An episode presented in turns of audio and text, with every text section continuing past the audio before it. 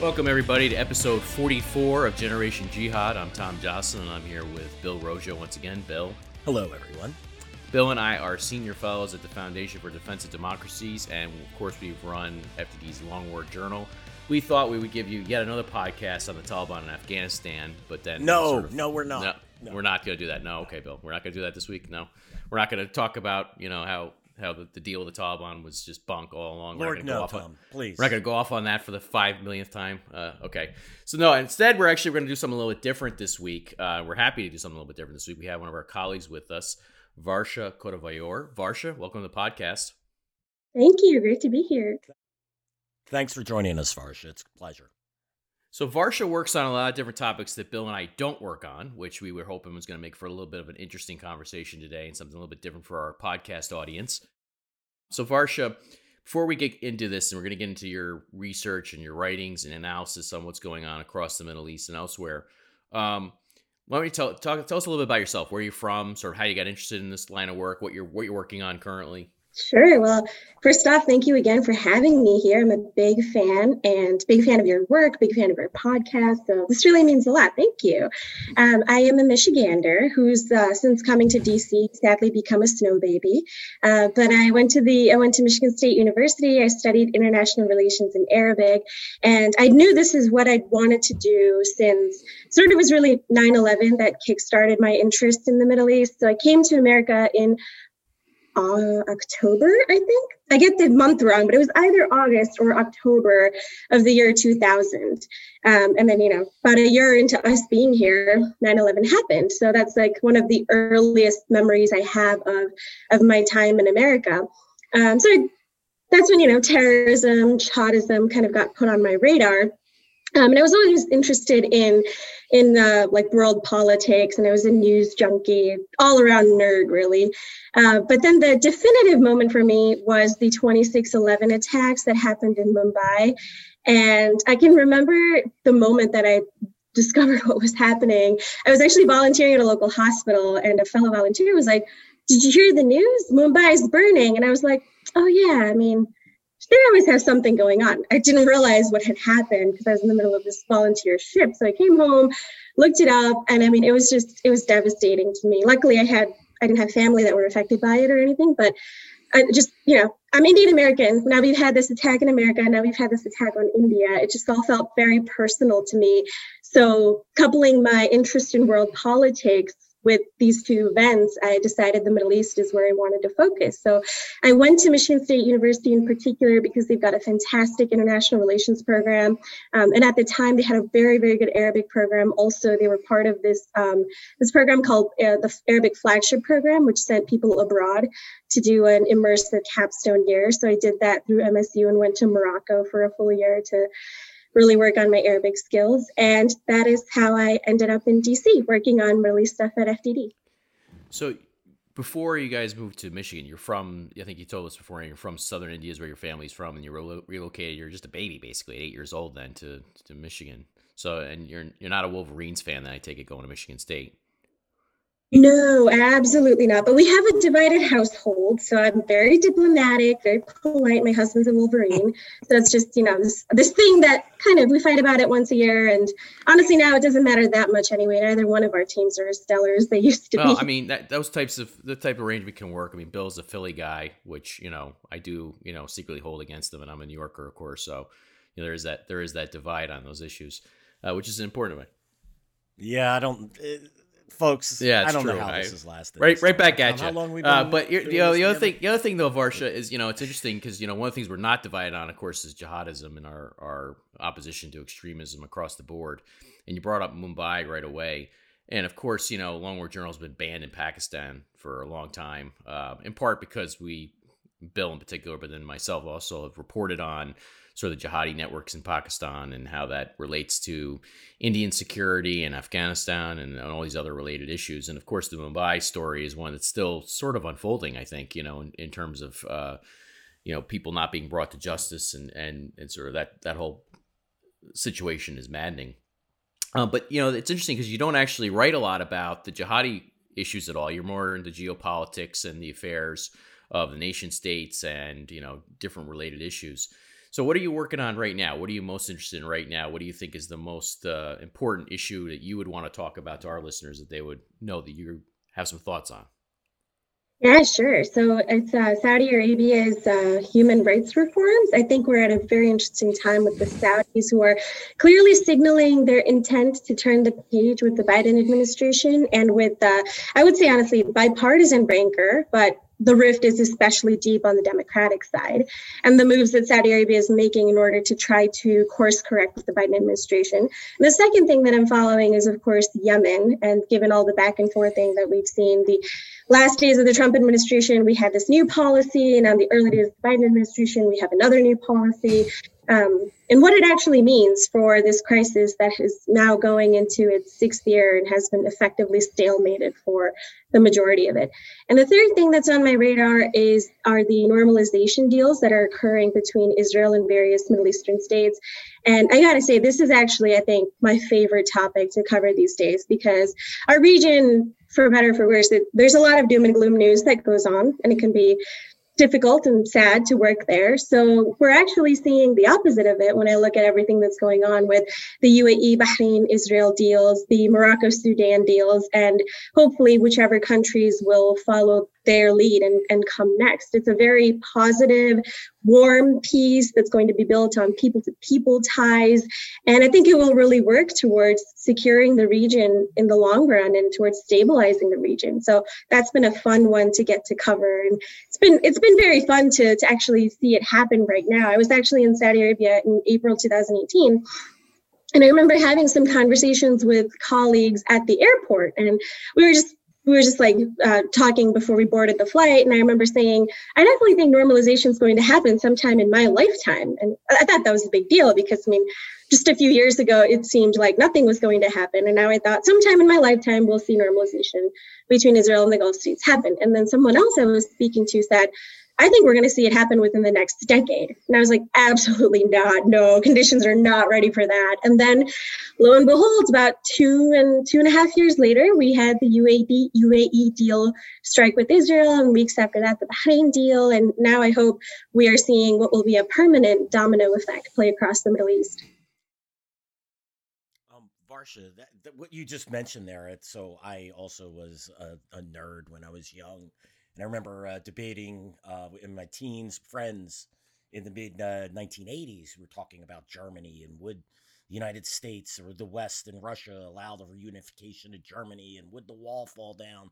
And we are all kind of like, well, we think it might happen, but that's 20 or 30. And then lo and behold, within two years of that, two, three years of that conversation, you know, the wall's down, Germany's reunited, the Soviet Union's collapsing. So the world is a is a very funny place, particularly at the, the geopolitical level where things can happen at lightning speed.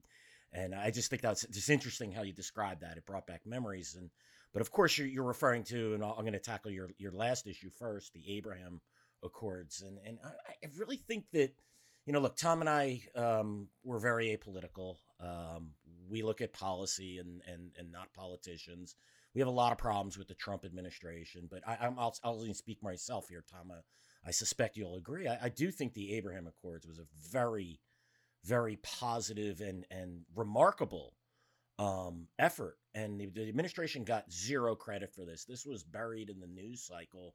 I don't think people are really understand what it is and what exactly happened and the diplomatic effort that was put into this. Can you can you give us a little background on on how did this come to be and um, where do you think it's going to go? Do you think the Saudis are actually going to, you know, involve themselves with this? Is the Biden administration going to continue to pursue it or discard it? You tell us what you think about the Abraham.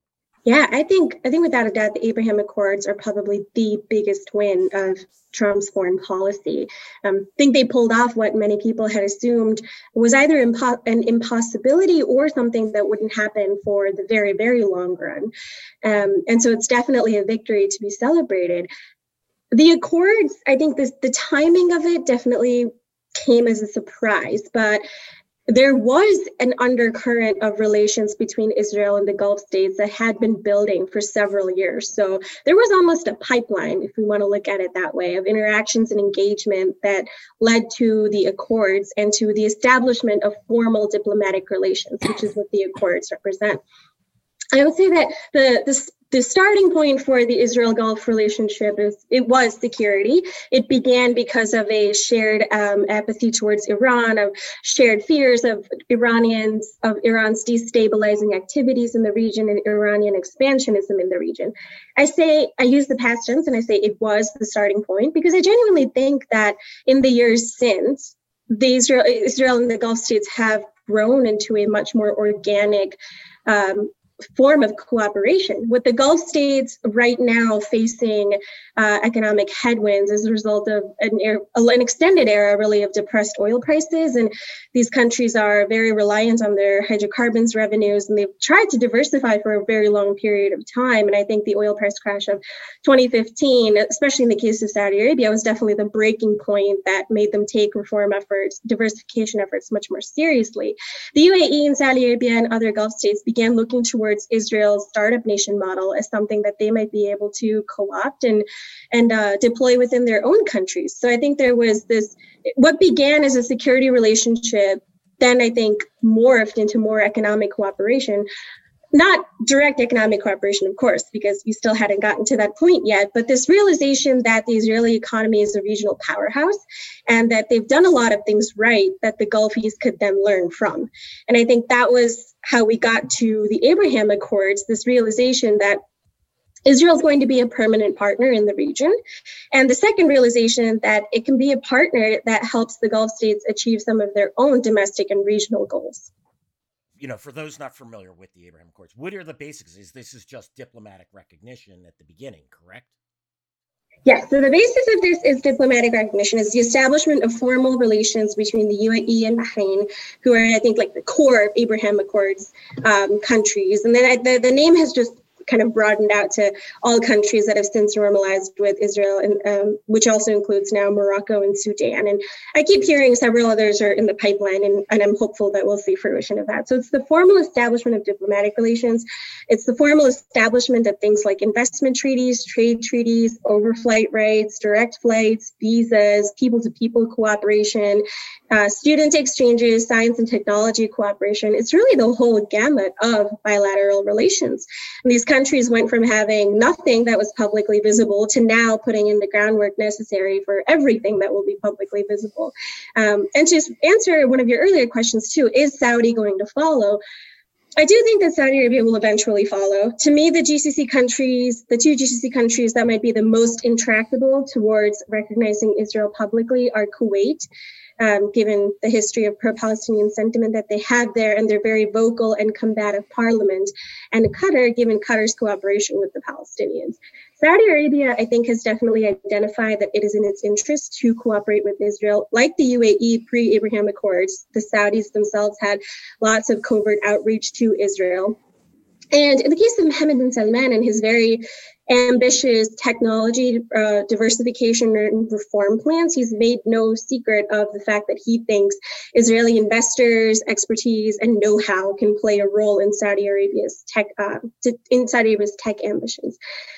The thing that I think is the biggest constraint to Saudi Arabia normalizing right now is there's almost a division in the in its leadership between the old guard and the new guard. So you've got the new guard represented by Salman, and then you've got the old guard represented by King Salman. Interestingly enough, King Salman's nickname when he was governor of Riyadh was the Palestinian ambassador in Riyadh. So this is a man who's got decades of um, of reputation. He's really built a lot of political capital around being a staunch defender of the Palestinians.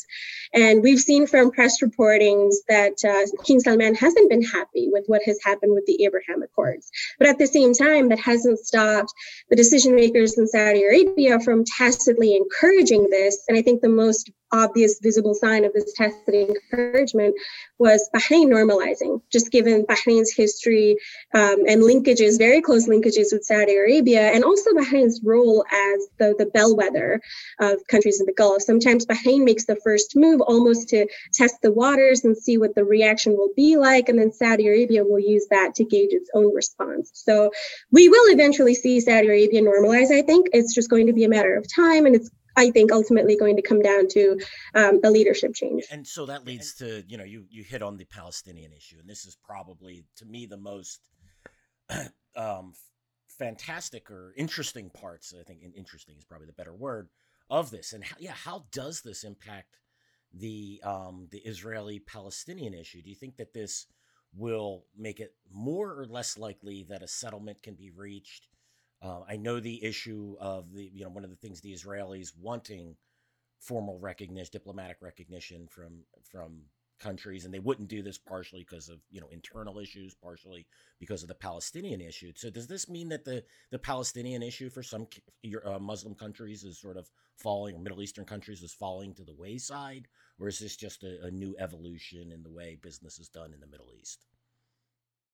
I don't think it's falling to the wayside so much as I think it's taking on a different importance. I think what we're seeing right now are a lot of the Gulf and Middle Eastern states starting to put their own national security interests and economic interests ahead of this more regional pan Arab issue. I think the Palestinians have. Don't tell John Kerry that, by the way. So.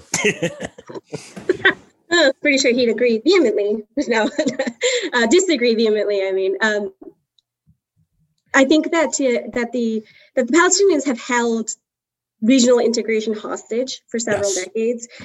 There's no doubt that they've been rejectionist and obstructionist, and unfortunately, they've also had the um, they've had external benefactors like Turkey and Qatar, which have encouraged their rejectionism and their obstructionism, and this really held regional progress. Um, this really ground regional progress to a halt.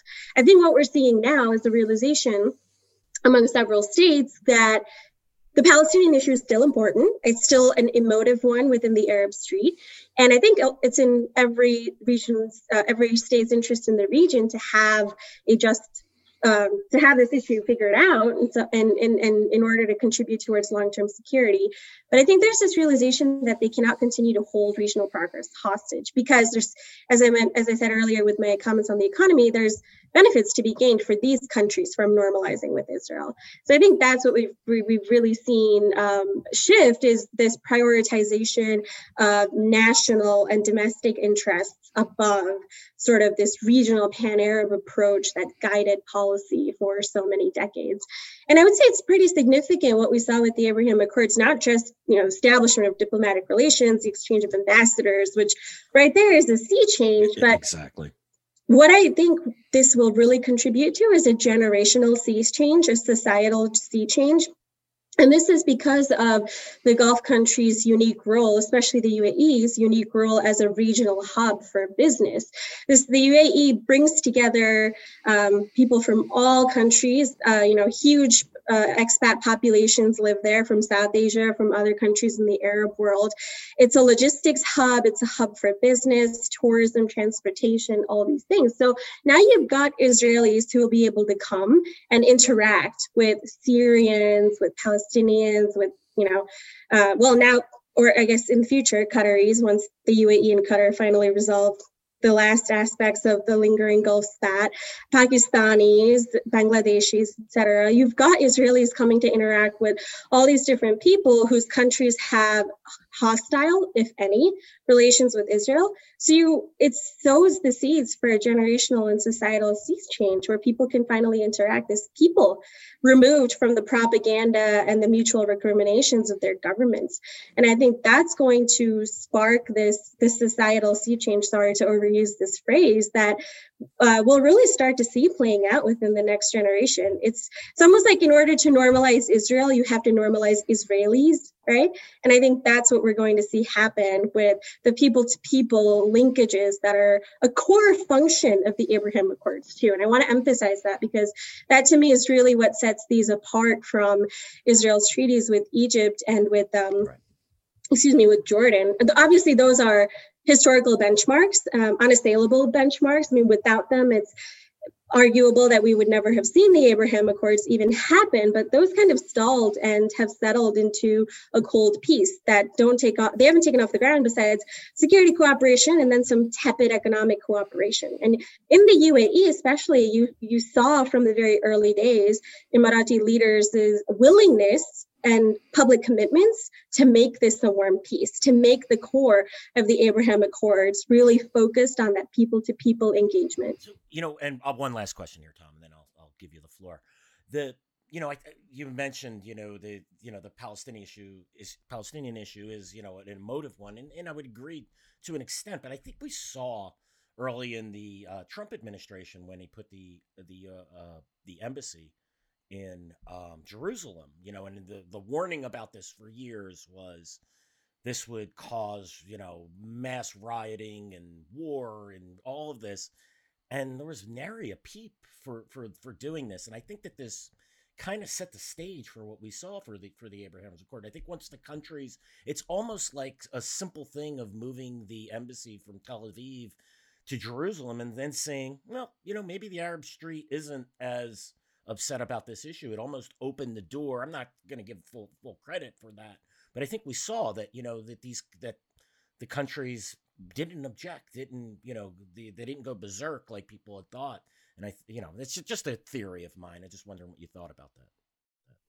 No, I think you're absolutely right. Also, great phrase. I'd kind of forgotten about nary a peep, so thank you for re-upping that and oh, making yeah. this more at the front of my mind. Um, I think you're absolutely right. It's like I was saying earlier, these countries are starting to focus more on their own national yeah. interests, and we're seeing that reflected in the population too. You've got a huge youth bulge throughout the Gulf. I mean, I think the oft-cited statistic is something like 80%, 70% of Saudis are under the age of 30, 35, something like that. This is a new generation. This is a generation that cares more about jobs and economic security and the ability to live stable lives, the ability to have families, to raise families in security and prosperity. These are things that they can't take for granted the way their parents did because of the fundamental um, differences in the economic situation that their parents had, where they could expect public sector employment, cradle to grave benefits. And the millennials of the Gulf, just like millennials everywhere, I guess, are realizing that the world that they'll inherit, the economic conditions they'll live in, are going to be very different from what their parents faced. And so they're putting their own security and interests ahead of this more pan-Arab cause. And again, that's not to say that they don't care about the Palestinians.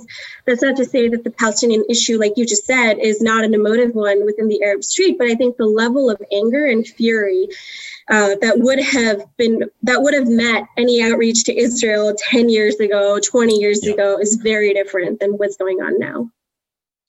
We're here with our uh, colleague Varsha Koduvayur. We're talking about uh, geopolitics in the Middle East, a little bit of a break from our usual uh, complaining about uh, different issues from Bill and myself. So uh, this is an interesting conversation, Varsha. I've got a few uh, follow-on questions for you, including one of the things I saw, and I know you spent time uh, studying Arabic in Morocco, so I thought you maybe have some insight on this. One of the criticisms of the Abraham Accords I saw some of the Trump administration critics levy was that as part of the deal with Morocco, President Trump uh, formally recognized Morocco's annexation of the Western Sahara I was wondering if you had any sort of insight into that. That's not a legal issue that I'm briefed up on at all. So when I when I, when I throw this question out there, I'm literally throwing this question out there. I have no uh, opinion on it. I was wondering what your if you had any insight into it.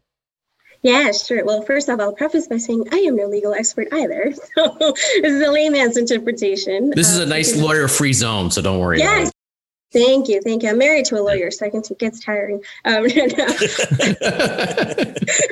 I think you can still win some arguments there, though. I uh, think Danielle, cut cut that bit and send it to Varsha's husband, please. Yeah, he'll, he'll love it. um, no, so so the international the, the recognition, sorry, the U.S. recognition of the Western Sahara, it, it was met with criticism, yes, um, and I think there's justification for the criticism too. I don't I don't want to say that it was blanket good or blanket bad. That being said, it was very obvious that Morocco's only ask really. The only thing incentive, the only incentive that would get Morocco to normalize with Israel would have been a recognition of its sovereignty over the Western Sahara. I think Morocco was in a pretty good place. I mean, we know that Morocco um, it's, it's different than other Arab countries in terms of how it views uh, its own Jews, and we have you know this history of Moroccan Jews in Israel, obviously, or, or Mor- Jews of Moroccan origin in Israel, playing a very proactive role within Israeli society and sort of helping to facilitate that um, uh, helping to facilitate positive relations and, and and public recognition of Israel and Morocco. And just like the Gulf states, Morocco too had its own sort of under the table outreach to Israel, and it was it was very happy with that. I think Morocco could have sustained that status quo almost indefinitely. And I think the only incentive that could have gotten them to take that step of taking relations above the table was the, the recognition of the Western Sahara. Obviously, that conflict is it's problematic. It's been going on for decades. But that being said, I do want to pay attention to the role Morocco's played the proactive, helpful role Morocco has played in the Western Sahara. They have invested in the Western Sahara. They have actually done more to develop the Western Sahara than Algeria or any of the other belligerents in the conflict. So I think that is worth noting. That's good. Uh, now, you spent a year in Morocco. This is one of those places I haven't visited. I've been a lot of places, but I haven't been to Morocco yet. Uh, you know, I'm kind of jealous actually uh, hearing you talk about it. Um, let me ask you a little bit about your time in Morocco. Where what were you sort of most uh, I don't know impressed by, or would would you would you find the most interesting about Morocco and Moroccan history? Oh my gosh. Do you have an extra four hours? I mean, it's our podcast, so we can go as long as we want, you know? It sounds, So- like, it sounds like we're going to have to launch a, a Long War or a Generation Jihad travel podcast. Yes, yes. And Morocco, number one of your list. No, Morocco is is amazing. I think I had probably the best year of my life there. It's a beautiful country, beautiful people. The people were just so warm and welcoming. And you know, there's this joke when Americans go abroad, don't say you're American, say you're Canadian. You don't have to run into any of that Morocco. I lived in Meknes, which is about 30 minutes west of Fez. Um, and it's located in Morocco's breadbasket. So we were near just like some stunning landscapes and agricultural vistas, and of course, like the heart of olive oil country. So every meal was absolutely delicious. Um, I, I had the privilege of staying with the host family my my whole year there and we are so we're still very close. Like we just we were just whatsapping yesterday. So we send each other uh, whatsapp notes all the time and we still stay in touch. And it's a great way to continue practicing my arabic.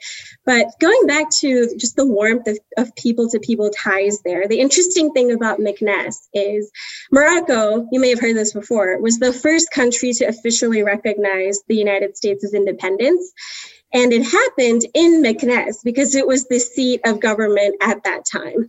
And that's something that the Meknesis were very proud about and very happy to share. And, and um, something else, too, that I want to note is uh, so I haven't gotten the chance to travel as extensively in the Arab world as I would have liked, but I'm Indian, Southern Indian. And growing up in India, it was, I still have this to this day. We've got family members whose families are in India, but then the head of household will go work in the Gulf and send remittances back. And in part, they don't relocate with their families to the Gulf because it's it's impossible to integrate into the Gulf. Only now did the UAE launch uh, residency and citizenship pathways, and even then, it's sort of limited to a very narrow pool of of um, expats. So I sort of had this idea that the Arab world was somewhere where Indians went to work and make money and then go back to their home countries. And it's not the sort of place where you might be able to put down roots or have these cultural exchanges. I just kind of had this. Um, you know, now of course, uh, narrow-minded view that it was maybe not an overly welcoming place for someone of Indian origin, and that's too because going back to the Gulf, we've got a lot of Indians, South, you know, Pakistanis, Bangladeshis, other South Asians who work in like the lower tier sectors of the economy and are subject to horrific conditions, labor camps, withholding of passports, outright human trafficking in some cases. So these are like the horror stories I'd read. And so I was kind of nervous to go to Morocco because I was like, I mean, I don't look American. You know, I am American, but I don't look American. So I was really worried going with the group of 20 something Americans, how would I be treated versus them?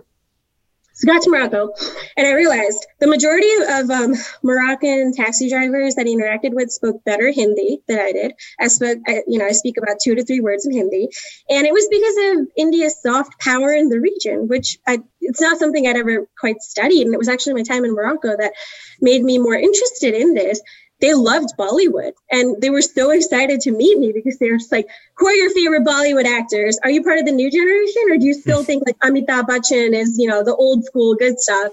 And there were genuinely Moroccans that I'd met who had taught themselves Hindi just from watching Bollywood movies. And so um, everywhere I went, I was afraid, you know, they'd be like, oh, how are, how are they going to treat me? But no, everywhere I went, they were like, Hindiya, welcome, which was just so, so happy. I think that, that I, that, um, they had this love for India and for Bollywood culture that just kind of took me by surprise. And uh, so as a result, I really, really enjoyed my time there, had my eyes opened to Indian soft power in the Middle East in ways I'd never imagined. Um, and then uh, I would also say the, the, the one like defining moment to me of my time in Morocco in terms of my Arabic skills was, like I just said, they realized I was Indian very quickly, right? And like they could spot that I was Indian right away. And I remember this time about two months before we were due to leave the program, I got in a taxi and I waited for him to ask if I was Indian, and he didn't. He was like, Are you Syrian? Are you Lebanese? And that's when I was like, Yes, I've made it with my Arabic. Like he obviously could tell I'm not Moroccan, but he thinks I'm Lebanese. So that was my like, yes, I've made it with my language moment. And you know, unfortunately, those it's gone downhill since then. Hence me constantly WhatsApping my host mom still to try to get some WhatsApp lessons on Arabic. But Morocco is just always going to have a very, very close place to my heart. Sorry for that long answer. Like I said, I could go on for about four hours about just how beautiful Morocco is. And I would say if you haven't been, please do check out the Southern Atlantic. I think Morocco's got some of the most beautiful beaches I've ever seen. Its South Atlantic coastline is gorgeous. Essaouira, Agadir, excellent windsurfing and great beach time in general. I'll say two things when we move back on to substance. One, I think you do look American. I think that's the beauty of American. I, I was thinking the same exact. Yeah, there is no American look. That's the beauty of America. Yeah, so yeah, I couldn't agree yeah, more. You read my mind. as American as anybody else. And the other thing is, uh, two, we don't take any foreign government money either at FDD or at the podcast or at Long War Journal. But I'm thinking after listening to you sing the virtues of visiting Morocco that maybe we should get on the horn with the Moroccan government and get their travel ministry or whatever to pay us some do pay us some maybe they could sponsor this podcast here. I don't know. Uh, that's how, I was work, thinking. You know? you know? maybe we need to record a couple episodes in southern Morocco. I don't know. I think it just has to. Varsha, Morocco. I mean, you gave you gave a very you know. I don't think you could have rehearsed a better sort of advertisement for Morocco or visiting Morocco than what you just gave, actually. So, you know, that was that was a very impromptu, uh, heartfelt sort of endorsement of visiting Morocco, and hopefully, hopefully, I'll get there someday. I know that. Now, listen on on the list you gave us, you had two other issues that you were talking about. Um, well, let's cut, let's check both of them off. Let's talk about them a little bit because you have you have uh, you've done research on both of them as well. One of which is the the designation of the Houthis in Yemen, and then the revocation of the, the designation by the Biden administration. So this was one of those parting moves by the Trump administration late in the administration. It was part of Secretary of State Mike Pompeo's push against Iran was to basically you know, if you, you, think about it in Godfather terms, he was trying to settle all family business on the way out the door, uh, you know, in terms of designations, basically. And uh, so he, he uh, designated the Houthis at sort of the last minute. And then the, the Biden administration comes in and announces that they're going to review and then ultimately revoke uh, the designation. Um, give us some, give us your analysis of that whole situation. What what your thoughts are on it? I know you you don't you're not one of those people. Bill and I in the past have dealt with people who claim that the Houthis aren't really in the Iran camp. Of course, that's not true. There's plenty of evidence showing that's true. But you had a, I know you've had a different take on this. So why don't you, why don't you give our audience a little bit of your, your thinking and analysis on, on this? Sure. Yeah, I completely agree about your sense that the Houthis are in the Iran camp. I would actually say that in terms of assessing whether there's basis for designation, there's no doubt in my mind that there's the basis for designation. Um, so the question to me was never, is there is this designation valid? Is this designation deserved? I think it was more about the way the policy was applied um, towards the last days of the Trump administration. And it did seem to me when the policy was applied that it was an attempt by the outgoing administration to try to constrain some of the incoming administration's policy choices. So there's an argument to be said that the timing of it was done in bad faith. I don't think there's any argument that the that the designation itself is not deserved though. The biggest issue surrounding the designation to me is how does this affect Yemen's humanitarian situation? Because the unfortunate reality on the ground is the Houthis control territory in Yemen that houses 80% of Yemen's population. And this is a country that suffered cholera. So they had an epidemic even before we had the pandemic come in. They suffered broken infrastructure. They suffered inadequate food supplies. So this is a this is a very strained humanitarian situation on the ground even before the designation uh, was announced. And so the biggest question to me was how is this going to affect the delivery of humanitarian aid in Yemen? The Houthis controlled the majority of um, uh, the Houthis control areas where the majority of Yemenis live, which means aid groups had no choice but to work with and transact with the Houthis in order to get aid out. That said, the Houthis are also complicit in horrific crimes, which include stealing food aid intended for starving Yemenis, taxing food aid, um, using child soldiers, using Yemenis as human shields. They've acted in very bad faith terms with their fellow Yemenis.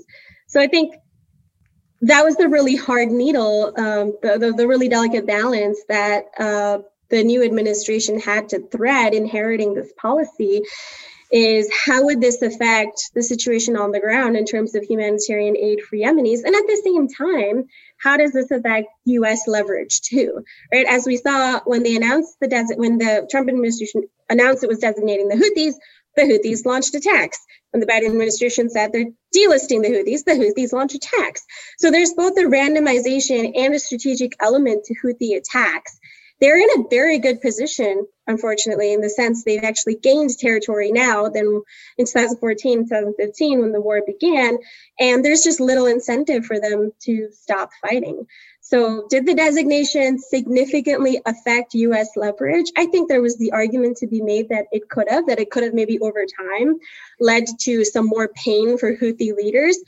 Uh, but I think there was also that counter argument that it, that whatever pain it could have put on Houthi leadership might be dwarfed by the pain it would put on already suffering Yemeni civilians. So it was a very delicate situation. But that said, I think the um, the delisting it's um, it's going to certainly complicate the situation. It's going to make the Biden administration search a little bit harder for whatever leverage is left that they could deploy in order to get the Houthis to the table. I think that the Biden administration's announcements over the last couple of weeks, like ending U.S. support for the war in Yemen, a lot of that didn't have that much meat to it. The biggest um, no, the, the biggest thing of, it, of impact from those announcements was that they would be stopping uh, a couple of munitions packages to Saudi Arabia and the UAE. But I think the bulk of any U.S. offensive support had already been halted by 2018. So this would affect some logistical cooperation, perhaps, and some intelligence and information sharing. But at the end of the day, was we had already, I think, exited that arena kind of broadly. So this is an attempt, I think, by the administration to revive diplomatic negotiations. It is at least doing things a little bit differently than what's been done the last couple of years in a bid to try to get everyone to the table. This is the start of a process. This is not the end of one. So this is the start of the administration trying to inject some vigor and rejuvenated strength into the peace talks. And this will be the beginning of diplomatic negotiations, which will then eventually lead to, hopefully, the beginning of negotiations over a political settlement. So we're still a very long way, long ways away, I think, from seeing some sort of solution that could or political settlement that would be agreeable to all parties in the war that would definitely that would get the fighting to definitely stop for good rather than these temporary unilateral ceasefires that are violated in one way or the other and um, just so everyone understands, so we're recording today. It's February 16th. The Biden administration re, uh, officially revoked the designation of Ansarullah, which is more commonly known as the Houthi, Houthis.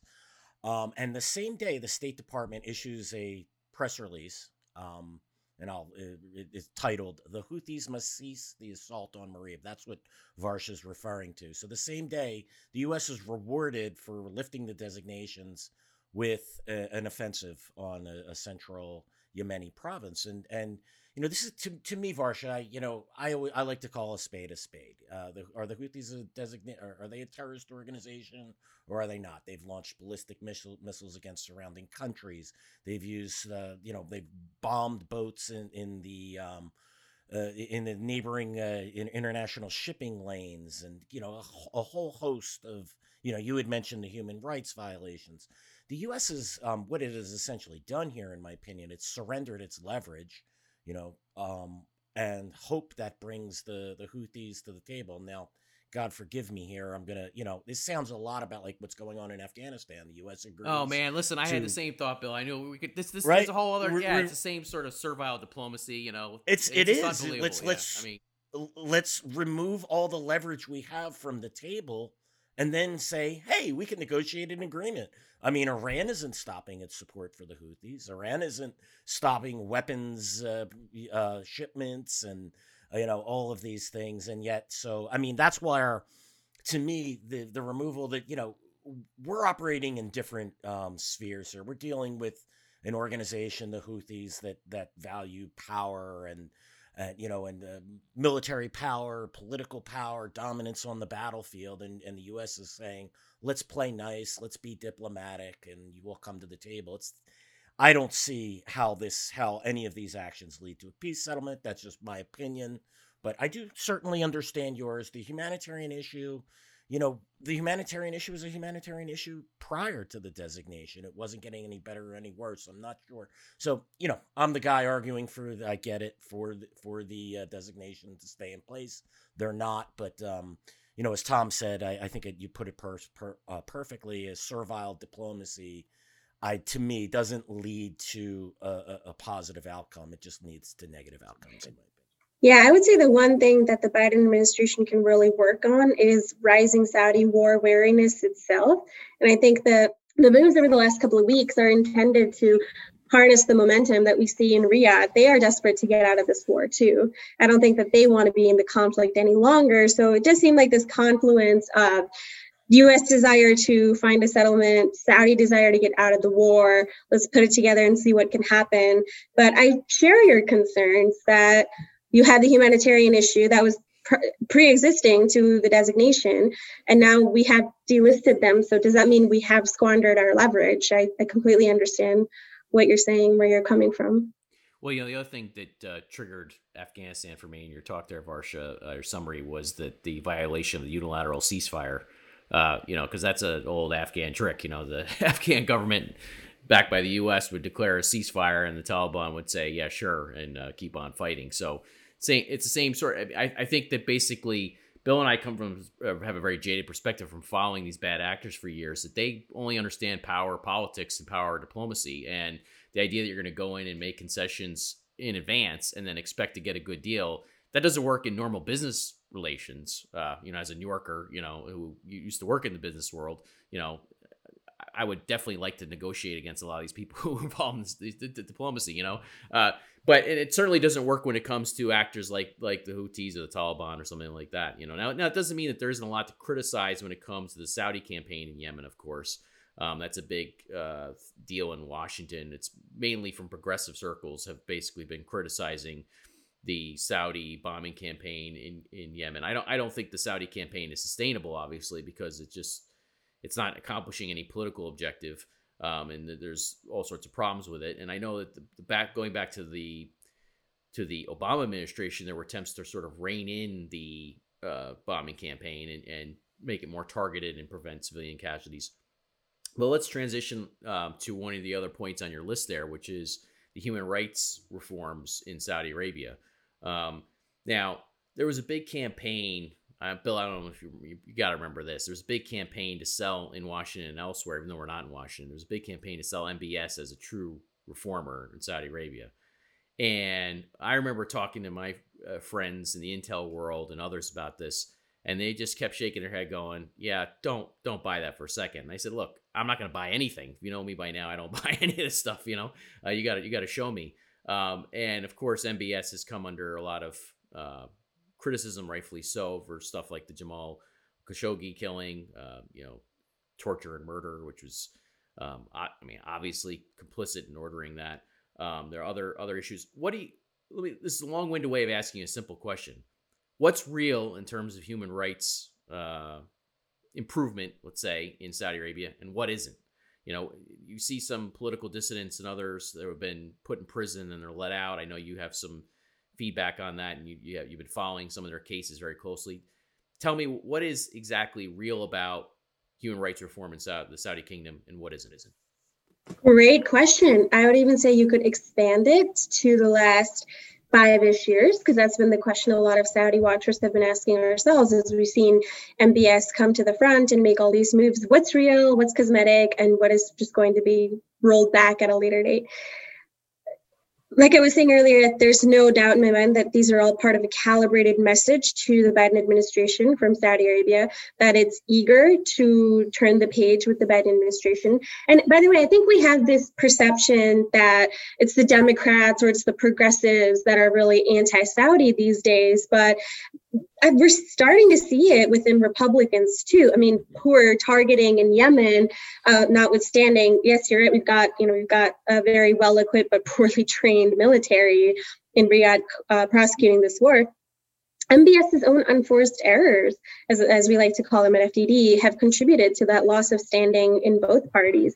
So it wasn't just Khashoggi, it was also the uh, very badly timed oil price war of last yeah, April, uh, I would say that was when I started to notice a more clear bipartisan pushback against Saudi Arabia. When MBS directed Aramco to keep the oil uh, to, to keep the oil flowing, it was this attempt to there was, like almost a, I think it's a game of chicken is the right game theory analogy that he was playing with the russians he wanted the russians to accept a cut that he favored the russians wanted to cut by a lesser margin a smaller margin it turned into this game of chicken and then the um the the companies that were most affected by that were U.S. shale companies. So when the U.S. shale patch started to feel this pain, we started to see their elected representatives, Republicans in Congress, start to take a more significant, harder stance towards Saudi Arabia. And it wasn't just, hey, Saudi, stop doing that. Hey, MBS, listen to us. We saw letters that threatened retaliation. I think there were even two different pieces of legislation introduced that threatened to pull US troops from Saudi Arabia if Saudi Arabia didn't seize this price war. So I think MBS has really um, ceded uh, his his his terrible standing within both parties equally. So that's it. Talking about what these moves in the last few weeks mean, there's been, I think, some genuine progress uh, on the legal and judicial fronts. So there was an announcement that Saudi Arabia would issue four new laws. I think it was um, something. Uh, it was a penal code update. It was a, a family, st- a personal status law. Um, commercial transactions, and then one other that was going to be included in this judicial reform package. And that was widely hailed as a very a positive, lasting move. It was an attempt to codify codify a legal regime that's often been seen as sort of capricious, arbitrary. Individual judges had wide latitude when it came to their rulings. So it wasn't exactly the kind of legal environment that business and you know firms wanted to operate in that western businesses wanted to operate in. So clearly that was ge- that was geared towards improving the ease of doing business in saudi arabia in order to attract western capital and foreign businesses as part of vision 2030 mohammed bin salman's flagship economic reform plan uh, plan to wean the saudi economy off oil. That was good i would say. That was like net positive the human rights front, though, that's where we start to see the Saudi pattern of two steps forward and one step back. So we had uh, three U- dual US Saudi citizens that were released in the last few weeks. Uh, one of them was a doctor who had his sentence suspended. Uh, so he will no longer, he was charged and uh, imprisoned, and now he'll no longer have to serve the remainder of his sentence. And then we had two human rights activists, uh, Salah Al Haidar and Badr Al Ibrahim, who were both released. And then we had, of course, I think the biggest uh, release of them all, uh, Loujain Al Hathloul, who was just released last week. I want to say it was last Wednesday. So on the on, on the surface, I think there was a lot to celebrate there. We're seeing these human rights activists that were uh, forcibly imprisoned in different waves. The Loujain's wave started in uh, May 2018, and then the other, the male activists were imprisoned in April 2019. So it's been sort of waves of detain, detention of activists, academics, dissidents, whatnot. But if you dig a little deeper, that's where that two steps forward, one step back dynamic emerges. So, of the three activists that were released, all three of them will be subject to travel bans. Al Hathloul, I think, will be subject to a travel ban of five years, and then she'll also have to serve a probation sentence of three years. Uh, Dr. Walid Al Fitaihi, one of the dual US Saudi citizens that was released, he's also subject to a travel ban. And then uh, the two activists, Salah Al Haidar and Badr Al Ibrahim, they were temporarily released on bail. So they'll still have to continue their trials. Um, I think uh, they're they're still facing charges of terrorism and whatnot. So none of these are the clear unconditional release and exoneration that these innocent activists deserve. And it's very much a face saving solution, I think, for Mohammed bin Salman. It's not an admission of guilt. They were, um, Loujain, for example, she was charged, I think, with, or convicted rather, with um, working to promote a foreign agenda or something like that and inciting regime change so it's it's just a band-aid at best i think if saudi arabia genuinely wants to telegraph um, if saudi arabia back if saudi wants to telegraph genuine desire to turn the page and win back goodwill from both democrats and republicans then it's going to have to commit to unconditional release and exoneration of not just these activists, but the many more who still remain behind bars. Like Raif Badawi, who's been in prison for eight years. And, and I suppose small mercy, he'll no longer have to face the remaining 950 lashes of the 1,000 lashes that he was sentenced to after Saudi Arabia abolished flogging last April. Uh, and then Samar Badawi, his sister, who was detained in August 2018 and hasn't been heard from since. So Saudi Arabia really wants to say, we're ready for a change. It's going to have to go beyond face saving solutions. But that's the problem with Mohammed bin Salman. So many of Saudi Arabia's current crises, PR crises, if one wants to call it that, are of his own making. And I think you see a lot of arguments like, oh, he's just a young kid, you know, he's kind of testing the waters. He'll figure it out eventually, but has he?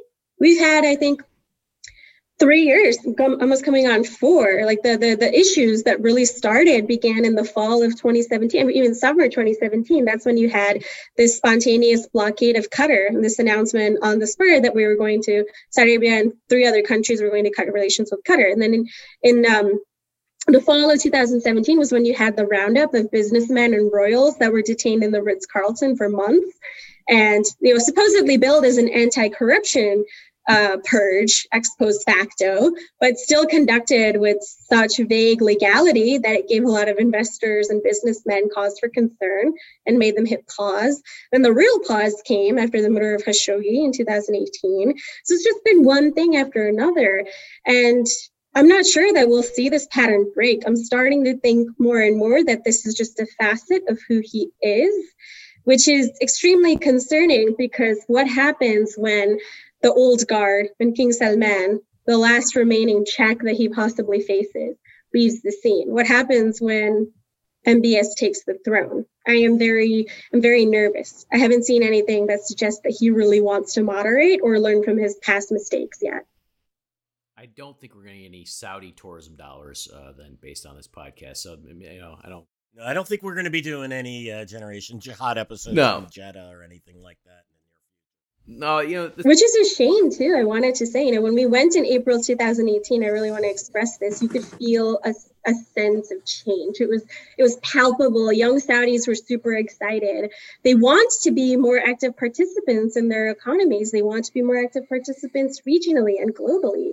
So you had all this potential, and you had all this interest among businesses and Western firms, but it's just been the cost of political risks and you know one unforced error after another that's that's putting us in this situation. Saudi Arabia, I think, rolled out a tourist visa in 2019 or so.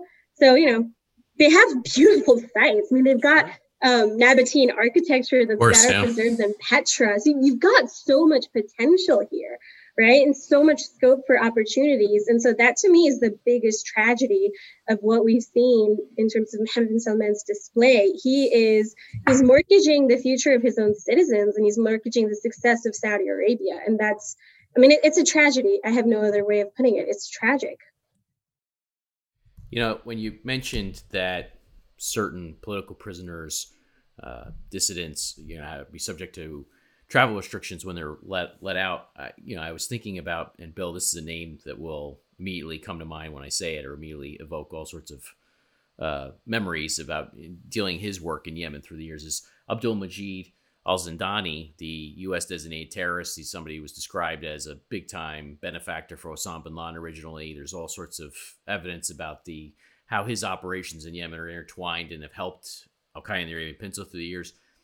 And when you talked about the travel restrictions on those dissidents and, and uh, you know people that are sort of out of favor with the, the royals, um, you know Zindani's a guy who's traveled to Saudi Arabia despite travel restrictions placed by the UN during the war in Yemen. So he's somebody who's been welcomed in Saudi Arabia during all that, and that, that's sort of one of those, you know. Uh, I guess double standards you see in these dealings, which is what which draw, draws right righteous criticism, I think, um, in all this you know, one of the things we we haven't really done a lot on Saudi Arabia on the podcast in particular because it's a it's a really messy story to get into when it comes to the jihad. You know, the thing what we talk about most of the time when it comes to Al Qaeda in the Arabian Peninsula, for example, the Saudis, I think the evidence is clear that they have helped the U.S. and the U.K. and others in hunting down senior AQAP leaders. They provide intelligence on AQAP leaders. AQAP complains about it all the time. So So it's got it's I think there's got to be some truth to that, you know. And the Saudis probably have an incredible espionage network that they're they're allowing the U.S. to um, sort of leverage in the counterterrorism campaign. The problem, of course, is how do you weigh that against the human rights impact of the Saudi campaign against the Houthis in Yemen? Um, you know, the sort of mishandled war that they have ongoing there that they even want out of, as you said, um, and various other issues like MBS's behavior and all, all these other issues. They're all intertwined. It's all a big mess. And you know, when it comes to the jihadi side of things, one of the things that, that I, am sure you've seen this, Bill. We, we talked a lot about the deal between the Iranian regime and Al Qaeda. And one of the things we'll see on Twitter or social media is, hey, how, how come you guys don't talk about the Saudi Saudis and Al Qaeda? Well, it's a little bit of a different story there. There, there is absolutely an extremist overlap. Part of the Saudi kingdom does, you know, export extremism, of course, and has done that for years. I haven't gotten a good gauge on that recently, where they are on that. I was going to ask you about that as one final question for me. Um, but you know, the thing is that Al Qaeda has, in fact, had the Saudi royals in their uh, crosshairs uh, since before 9-11. And, and after Tom know? Mohammed and, uh, bin Nayef, right? Well, the, I was just going to say, yeah, Abdullah Asiri yeah. tried to kill him big, with a bomb packed up his rectum. I well, mean, even before even before that, right after 9-11, people forget that Al Qaeda tried to launch an insurgency in Saudi. You know, uh, Al Qaeda tried to topple them, and it led to a, a, a major conflict inside Saudi Arabia. By the way, you haven't seen that conflict inside Iran. The Al Qaeda hasn't done the same thing uh, against the Iranian government, you know, and, and so you know one of the disingenuous things I see in all this is you know we're, we do not carry water for the Saudis or for anybody else on this podcast, obviously, but you have you know a lot of times these stories are more complicated than people realize. You know, there's this ignorance that says, well, you know, most of the hijackers were Saudi from 9/11, and therefore you know Saudi equals Al Qaeda. And it's a lot more complicated than that. There's no doubt that Al Qaeda has networks in Saudi Arabia. There's no doubt that certain people and sort of Saudi officialdom have been complicit in this in various ways. I'm critical of all that, and I want uh, uh, sunshine on all of that. But it, it is a very difficult story. It's not the same thing as the other stories that we we we look at because Al Qaeda, in fact, has been opposed to Saudi royals uh, since the 1990s. So um, there is that part of the story. I was just curious if you have any insight at all into um, when we talk about Saudi reforms where they are in terms of exporting extremist ideology. I know there have been some reforms when it comes to the Saudi international aid organizations, which in the past had been basically fronts for jihadism or extremism of one form, form or another. I've seen rumblings, I've seen reports that they've um, evolved, that they, in some cases, have actually taken meaningful reforms. I was wondering if you had any sort of insight into that at all. Yeah, no, I'm glad you brought this up because uh, just last week, actually, there was a new report saying Saudi Arabia's textbooks um, have actually been revised and they address a lot of longstanding U.S. concerns, which is it's all sort of part and parcel of this package, right? Like, what is Saudi Arabia's role under Mohammed bin Salman and his vanguard on the exportation of Wahhabism and also the the reign to which Wahhabism is given domestically. So textbook reform, in particular, the exportation of these hate-filled textbooks to other areas where it has then seeded radicalization and spurred calls for jihad. That's been a long-standing U.S. concern, and uh, by the way, real, real quick on that, one of our co- former colleagues, David Weinberg, was at the ADL now, the Anti Defamation League, has done a lot of reporting on that. He did reporting in a Long Journal about that actually years ago uh, documenting what was in the Saudi textbook. So uh, we're gonna have to have him on the podcast talk about what's in the textbooks too. But that, that's interesting. You Tom, you have to stop reading my mind. I was gonna tell you after this podcast that reminded me we got to get David Weinberg on. It's, we're gonna have Varsha on again too oh, because course, it's fantastic. It's fantastic listening to her. I, am just sitting back letting her letting her go. But go ahead. I'm sorry I cut you off. Go ahead. You were you were talking. Completely concur. Now, David Weinberg is one of the, if not the best, uh, authority on Saudi textbook reform. And and since I followed in his rather large shoes by taking over for him at FDD, I've learned a lot from his work on this over the last few years. And as David himself was um, was saying that what they've done recently in terms of excising some hate speech, things like uh, no longer, ad, I think, advocating for the death penalty for or, ad, or capital punishment for homosexual relations, apostasy, sorcery, uh, getting rid of some anti-Semitic passages. David himself was praising all these, which is what made me think, okay, this is a serious move then by the Saudis, the new revisions they've done to their textbook reform curriculum. And then if you even go back to, this would have, I think, been 2015, perhaps 2014, I'm, I'm getting my years mixed up, but, but there was that landmark decree uh, that stripped the CPVPV, the Committee for the Promotion of Virtue and the Prevention of Vice, also known as the, the Mutawa or the Religious Police, uh, from its or powers to arrest people. I mean, they were a terror. They were a force for terror, going around patrolling Saudi streets. And I mean, one of the more, more their more, uh, I think, horrific um, examples in their history was when they let a bunch of schoolgirls that kind of just burned to death uh, because uh, they were considered to be improperly bailed, so they were not allowed to be to be rescued. This was a scary, horrific institution for many Saudis, all those young Saudis who desire a new way of life. So I think curbing them and getting rid of their powers to arrest people that was a huge move. And then you also saw clerics that were given a more harsh line and told to walk back some of their incendiary comments. You had this sort of greater oversight, state oversight of what the clerics were saying. And I think those are all um, things that we ought to praise and things that we ought to want more of from Saudi Arabia. Of course, the flip side to that is again this this whole two steps forward, one step back thing, right? With MBS's uh, uh, mercurial tendencies, I hear that word uh, ascribed to him quite a bit. In the same time frame as you saw these clerics sort of publicly walk back their statements. And I think some of them, I'm, I'm, blanking on his name, but he even issued like a widespread apology for the years of the Sahwa. And he said, we were wrong. We were wrong to do what we did. We were wrong to try to impose all of these things on the public square. Around the same time that this happened, you also had them start to be arrested. So one of them, one of the clerics who was part of the Sahwa movement and then has retracted his involvement with it and apologized for it. Salman al Oda, he faces the death penalty and he's still, ha- you know, detained and having whatever pipeline of justice, quote unquote, um, going through that in Saudi Arabia. So again, you see this kind of back and forth dynamics. I think that to me, this is kind of the the failure actually of the Trump administration. I think President Trump had this incredible opportunity to reset US Saudi ties.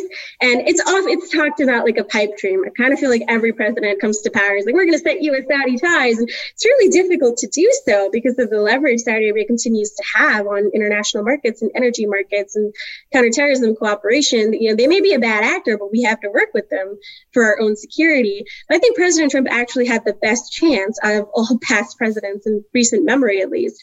You had this new leader who had clearly telegraphed a desire for change and reform. And it was not just words, he was making all these moves that at the time people were even afraid what does this mean for an internal challenge to MBS? He's treading on so many toes and clipping so many people's wings, people that were in position of power. What does this mean for him? So you had a leader, I think, that would have benefited. I'm not sure if he would have welcomed, but he would have benefited a more uh, robust, institutionalized form of US Saudi relationship that prioritized the promotion of values, that really encouraged all of the reforms he was making, encouraged him to make more, but then also served to the best of its ability as a guardrail and a, and a check against some of his more destabilizing tendencies. I think that's where the Trump administration had its worst foreign policy loss, for my portfolio at least, was um, the way they gave MBS carte blanche for so much of of his unforced errors, the way they were willing to sweep some of his ill behavior under the rug in return for this transactional approach of balance energy markets when we feel like it, uh, support the anti Iran coalition when we ask you to, buy our weapons when we ask you to. But it really ignored a lot of the broader values that could have served as a way to mold the young royal. I mean, I may be idealistic um, in overstating any U.S. leverage we had on molding MBS and probably being way too idealistic on any any of MBS's own desire or willingness to be molded. So definitely take that with a grain of salt. But in terms of exportation of jihadism, cracking down on internal jihadism, cracking down on, you know, the negative tendencies, the relics of the Wahhabist state that remain, MBS has taken a lot of positive steps. And I think there was scope to have uh, used the US Saudi relationship to get him to do a lot more on that front. And I think that's a missed opportunity. Well, that's it for me. Bill, do you have any other questions for Varsha before we let her go? No, I think that's it. I mean, I have a lot of questions, but I think we should save it for the next. Uh... Yeah, Varsha, we've really appreciate you coming on the podcast this week to talk to our audience to give them a different perspective on things. We definitely want to have you back. We've been, just so our listeners know, again, we've been here with Varsha Koduvayur, who's our colleague at FDD. You can tell she's brilliant. She's talking about all these uh, topics off the top of her head. we had absolutely no script for this week because I was being lazy, so I didn't submit any questions to her or anything. So she just had to take our our questions uh, on the fly. That's uh, thank you for doing that, Varsha. Not at all. Thank you for having me. This has been so much fun. And it's so great to just be able to nerd out uh, and chat with you guys about all things Saudi and you Gulf geopolitics. So thank you again for letting me go on and on about some of my favorite topics under the sun, especially Morocco. Varsha, I, I, got a uh, listeners. Uh, we, I had an opportunity to spend what was about ten days with Varsha and several other FDD colleagues in a trip to India a couple of years back, and so I was supremely confident that you uh, would be able to handle our off-the-cuff comments. And a real pleasure to, to see you again. I know, even if it is Zoom. Um, and we look forward to having you back on it. Really, just a refreshing conversation, something very different, um, and, and a lot of positivity, which I, I think this podcast can really use. Thank you, Varsha. Thank you. Thank you so much. Yeah, you're definitely a hell of a lot more optimistic than we are. That's uh, good to see. If we ever could see see you on Zoom, you're making us smile a lot more than we usually. You know, it's usually just Bill and me complaining about different things. So. Especially Tom's anyway, hat. Especially. Yeah, well, suck it up. Anyway, so Varsha, thanks again. We're gonna have you on again soon, hopefully, to talk about different issues, stuff that's in your wheelhouse. Maybe it's a little expands our portfolio on the podcast. Thank you to our listeners for tuning in to this week's episode of Generation Jihad. Please do subscribe to the show. As a reminder, you can find us on Apple Podcasts, Spotify, YouTube, or anywhere else you listen to your podcasts. And we will see you hopefully next week.